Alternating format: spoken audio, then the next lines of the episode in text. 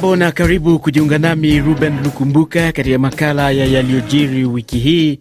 Msikilizaji, tunakukumbusha tu baadhi ya habari kuu za dunia tulizozipa uzito katika matangazo ya juma hili hapa RFI Kiswahili. Miongoni ni pamoja na kuapishwa kwa rais mteule William Samoei Ruto na kuwa rais wa tano wa nchi hiyo ya Kenya, ziara ya aliyekuwa mkuu wa ofisi ya rais wa DRC Felix Tshisekedi na kiongozi wa chama cha UNC Vital Kamerhe eneo la mashariki mwa DRC. Lakini pia huko Cote d'Ivoire, nchi hii iliitaka Mali kuwaachilia huru wanajeshi wake wasiopungua 46.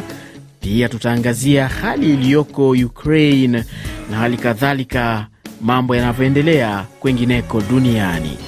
Kwa hayo na mengine mengi, karibu msikilizaji, andamana nami hadi tamati. Makala hii inaanzia nchini Kenya ambako Jumanne ya Septemba 13 maelfu ya Wakenya walijumuika kwenye uwanja wa kimataifa wa Kasarani kwa hafla ya kumwapisha William Ruto kuhudumu kama rais wa tano wa Kenya, katika sherehe ambayo pia ilihudhuriwa na viongozi wa nchi mbalimbali na wengine kutoka tabaka mbalimbali. Carol Korir alihudhuria sherehe hiyo na kutuandalia taarifa ifuatayo.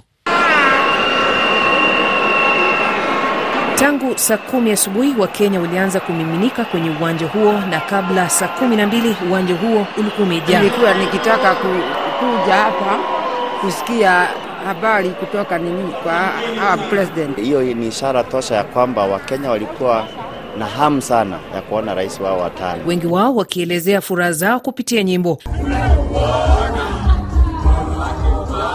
Rais anayeondoka Huru Kenyatta alipowasili naye akapokelewa kwa shangwe wanajeshi baada ya kushusha bendera ya rais mstaafu na kupandisha bendera ya rais mpya yenye rangi ya njano wakasindikiza na heshima ya mizinga 21. Katika hotuba yake Rais Ruto ameahidi kufanyia kazi ahadi alizitoa wakati wa kampeni. I promise to throw open Naahidi kuweka wazi milango yote ya mafanikio na kuhakikisha kuwa inasalia wazi ili maisha yetu ya kila siku yawe ya ushuhuda hadi mafanikio yawe sehemu ya kila mmoja wetu.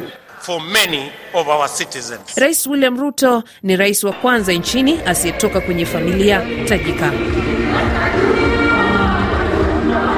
Na katika mkesha wa siku ya kuapishwa kwake, Rais William Ruto alikutana na mtangulizi wake Uhuru Kenyatta katika ikulu ya Nairobi kukamilisha mchakato wa makabidhiano ya madaraka. Na huu ndio ujumbe wake Uhuru Kenyatta, ujumbe wa mwisho kwa Wakenya akiwa ikulu. Mbele ya Mwenyezi Mungu na wananchi wenzangu nitakabidhi madaraka kwa rais wetu mpya katika uwanja wa michezo wa Moi Kasarani, na kwa hiyo awamu ya nne itakuwa imemalizika na kuanza kwa awamu ya tano. Familia yangu na mimi mwenyewe naungana na Wakenya wote kumtakia kila la heri na kumpongeza rais mteule kwa kupokea madaraka kwa Wakenya ili kutuongoza. Kwa hivyo, rais mteule hutokuwa rais wa wale waliopigia kura bali wa Wakenya wote. Lakini anapoondoka madarakani, Kenyatta atakumbukwa kwa lipi? Profesa Herman Manyora ni mchambuzi wa siasa za Kenya akiwa jijini Nairobi. Utamaduni wa kisiasa, utamaduni wa kidemokrasia, ambapo mtu anayeondoka anamkabidhi anayeingia roho safi, wanaosema vijana. Sasa mimi hilo nalifurahia, nafikiri Wakenya wengi walita, watalishangilia kwa sababu hii tradition, tuwe na utamaduni wa kwamba siasa si uadui, kwamba baada ya mshindi kupatikana wale walishindwa wanakubali. Ni sauti yake Profesa Herman Manyora, mchambuzi wa siasa za Kenya akiwa jijini Nairobi. RFI. Na msikilizaji, siku ya Alhamis, kiongozi wa muungano wa siasa wa Azimio la Umoja One Kenya, Raila Odinga alijitokeza kwa mara ya kwanza na kusema uamuzi wa mahakama ya juu kutupilia mbali kesi ya kupinga ushindi wa Ruto haukuwa sahihi, ingawa aliukubali na kuhoji umuhimu wa Wakenya kupiga kura kwa kile alichosema mshindi anaamliwa na mtu mwingine. Mamluki wanakuja kutoka Venezuela na wao ndio wanapiga kura, alafu unaonyesha mahakama ile ndio sahihi ya bwana Josea Magu. Hii mashine ilitoa kura sahihi kule Mount Elgon, dakika nane baadaye imetoa kura kule Nyeri. Inawezekanaje? Mahakama inasema hiyo si vioja, haya si vihoja. Shame on the judiciary of this country. We can lead a one million march to the judiciary to say kwendeni nyumbani. Ni sauti yake Raila Odinga, kiongozi wa muungano wa siasa wa Azimio la Umoja One Kenya, akizungumza pale alipokuwa huko Mombasa, pwani ya Kenya. Kule Tanzania, wiki hii wizara ya afya ilitangaza mlipuko wa ugonjwa wa surua katika halmashauri saba baada ya wagonjwa hamsini na wanne kuthibitishwa kuwa na ugonjwa huo ndani ya mwezi Julai na Agosti. Ugonjwa huo uliripotiwa huko Arusha, Bukoba, Temeke, Kigamboni na Ilala.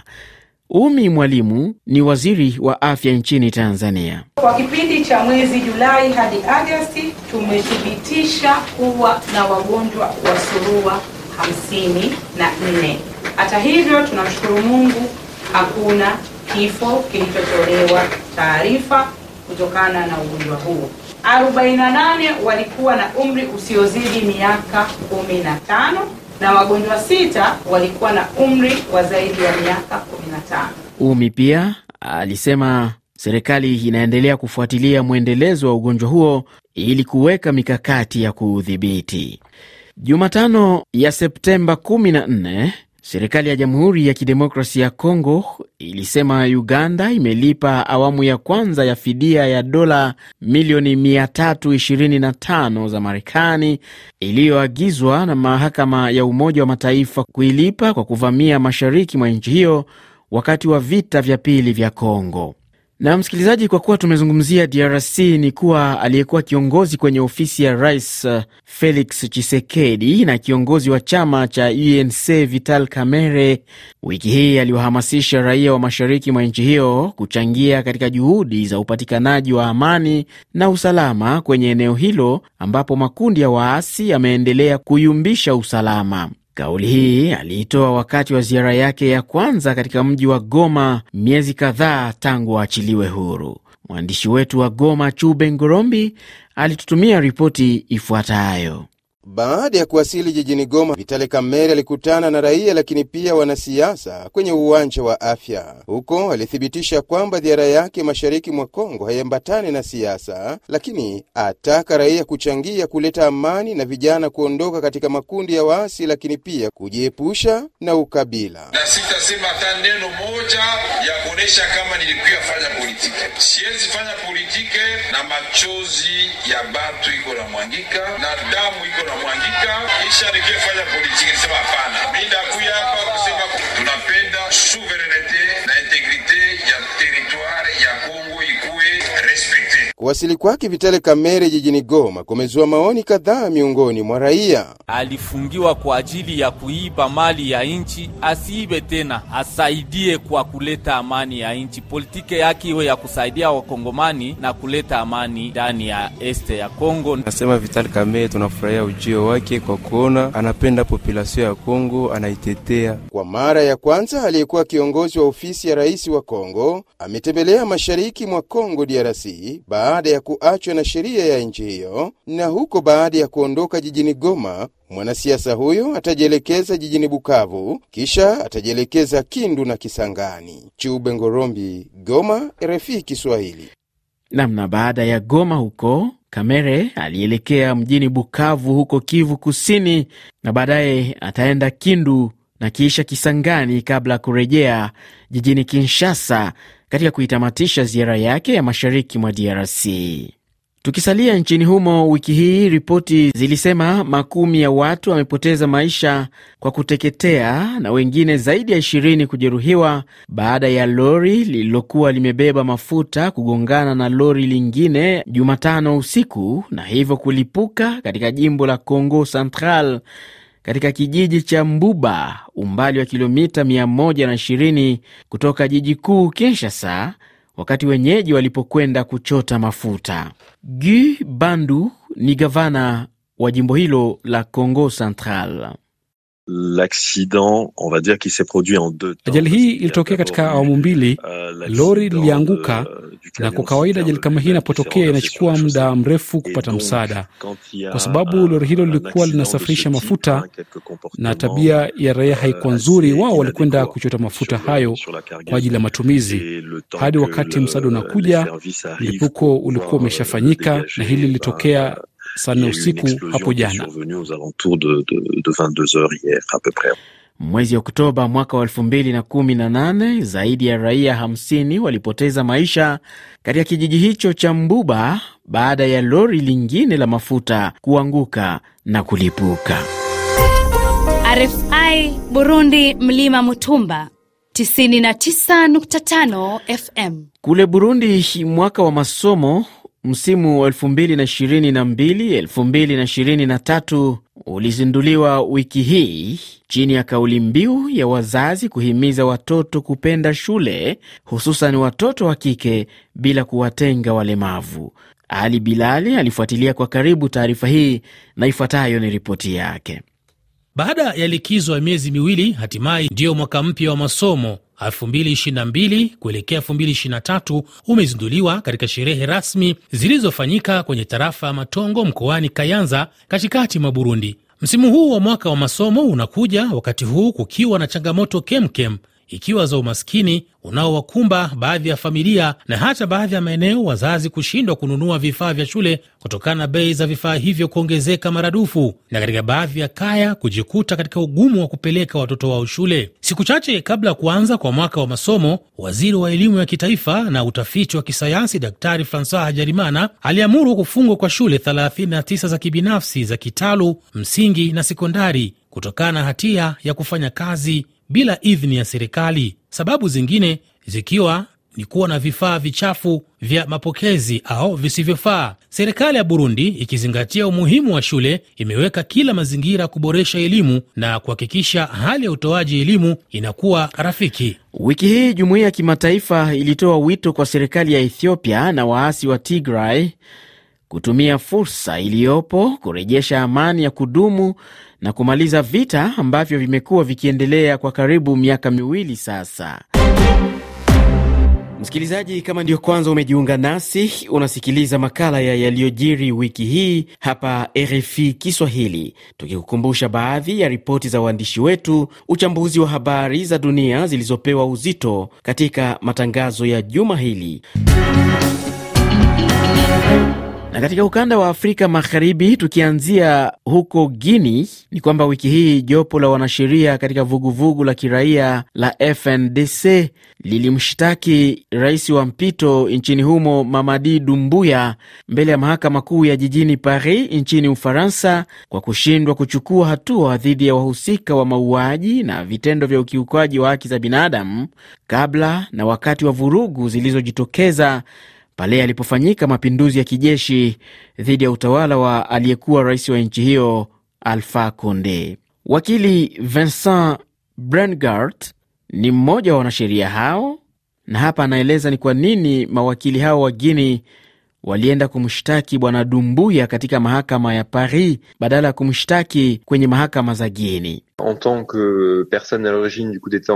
Kama mtu ambaye aliongoza mapinduzi ya kijeshi nchini Guini na leo ni kiongozi wa baraza la kitaifa kwa ajili ya maendeleo ya nchi, ameshtakiwa kwa kushindwa kuzuia vurugu. Pia tunapinga mauaji na vitendo vya kuwatesa watu, lakini pia utawala wake wa kijeshi uliendeleza vitendo hivyo. Kunao watu ambao mahakama ya Ufaransa itawaita kutoa ushuhuda wao. Kuna ushirikiano na mahakama za Guini, lakini pia baadhi ya vikwazo vya kisiasa. Ni sauti yake Vincent Brengart, ni wakili jijini Paris nchini Ufaransa. Wiki hii mahakama ya Ufaransa iliamuru kuachiliwa huru kwa mwanasiasa wa Mali ambaye pia ni naibu rais wa Benki Kuu ya Maendeleo ya Afrika Magharibi, Boad Mustafa Ben Barka, ambaye tangu siku ya Jumatatu ya wiki hii alizuiliwa na vyombo vya usalama katika jiji la Paris kupisha uchunguzi kuhusu hati ya kukamatwa kwake na ambayo ilikuwa imetolewa na utawala wa kijeshi wa Bamako. Marcel Sekaldi ni mmoja wa mawakili wanaomtetea Ben Barka.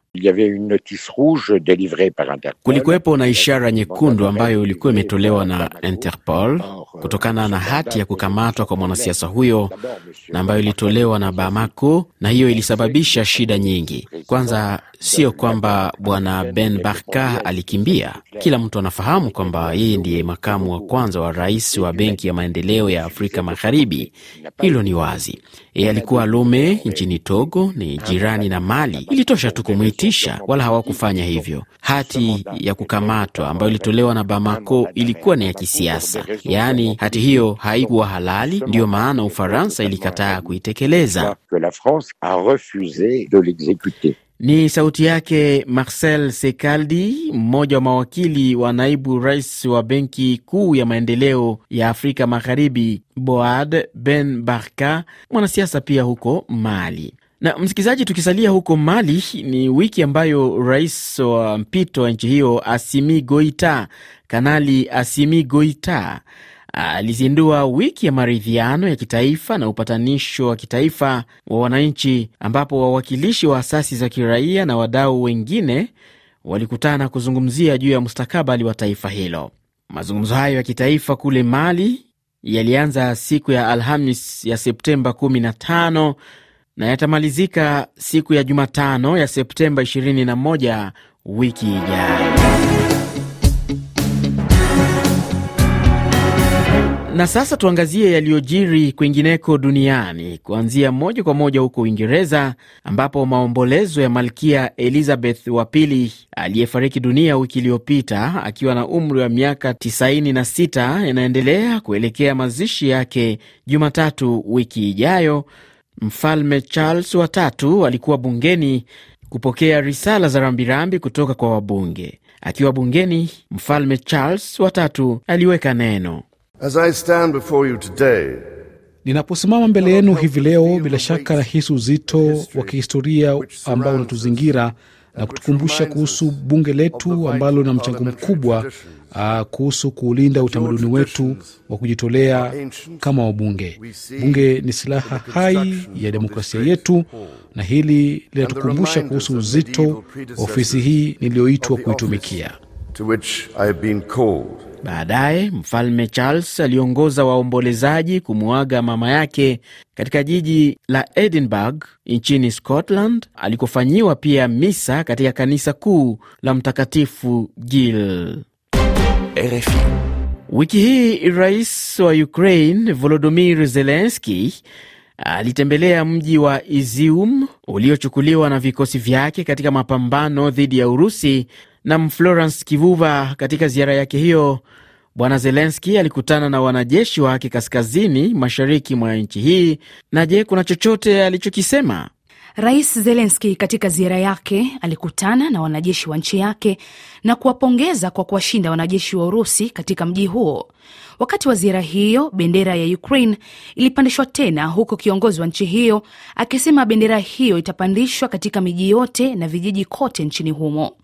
Baada ya ushindi huo, wanajeshi wa Ukraine wanasema kwa sasa wanalenga kuikomboa miji katika jimbo la Donbas ambalo linathibitiwa na wanajeshi wa Urusi. Wiki iliyopita Rais Zelenski alisema wanajeshi wa Ukraine walikuwa wamechukua tena eneo la ardhi lenye ukubwa wa mradi kilomita elfu moja na sasa imefikia elfu tatu. Naye mkuu wa Umoja wa Ulaya Ursula von der Leyen alisema rais wa Urusi Vladimir Putin anastahili kupelekwa kwenye mahakama ya kimataifa ya kushughulikia makosa ya uhalifu wa kivita ICC kutokana na uhalifu ambao vikosi vyake vinaendelea kutekeleza nchini Ukraine. Tumalizie makala haya na yaliyojiri huko Azerbaijan Jumanne ya Septemba 13 ambako watu mia moja waliuawa huko Armenia katika makabiliano makali na Azerbaijan, haya yakiwa ni makabiliano mabaya zaidi kuwahi kutokea kati ya nchi hizo mbili ndani ya miaka miwili iliyopita. Nam msikilizaji, ni kwa taarifa hiyo kutoka Azerbaijan ndio tumefikia tamati ya makala ya yaliyojiri wiki hii. Naitwa Ruben Lukumbuka, asante na kwaherini.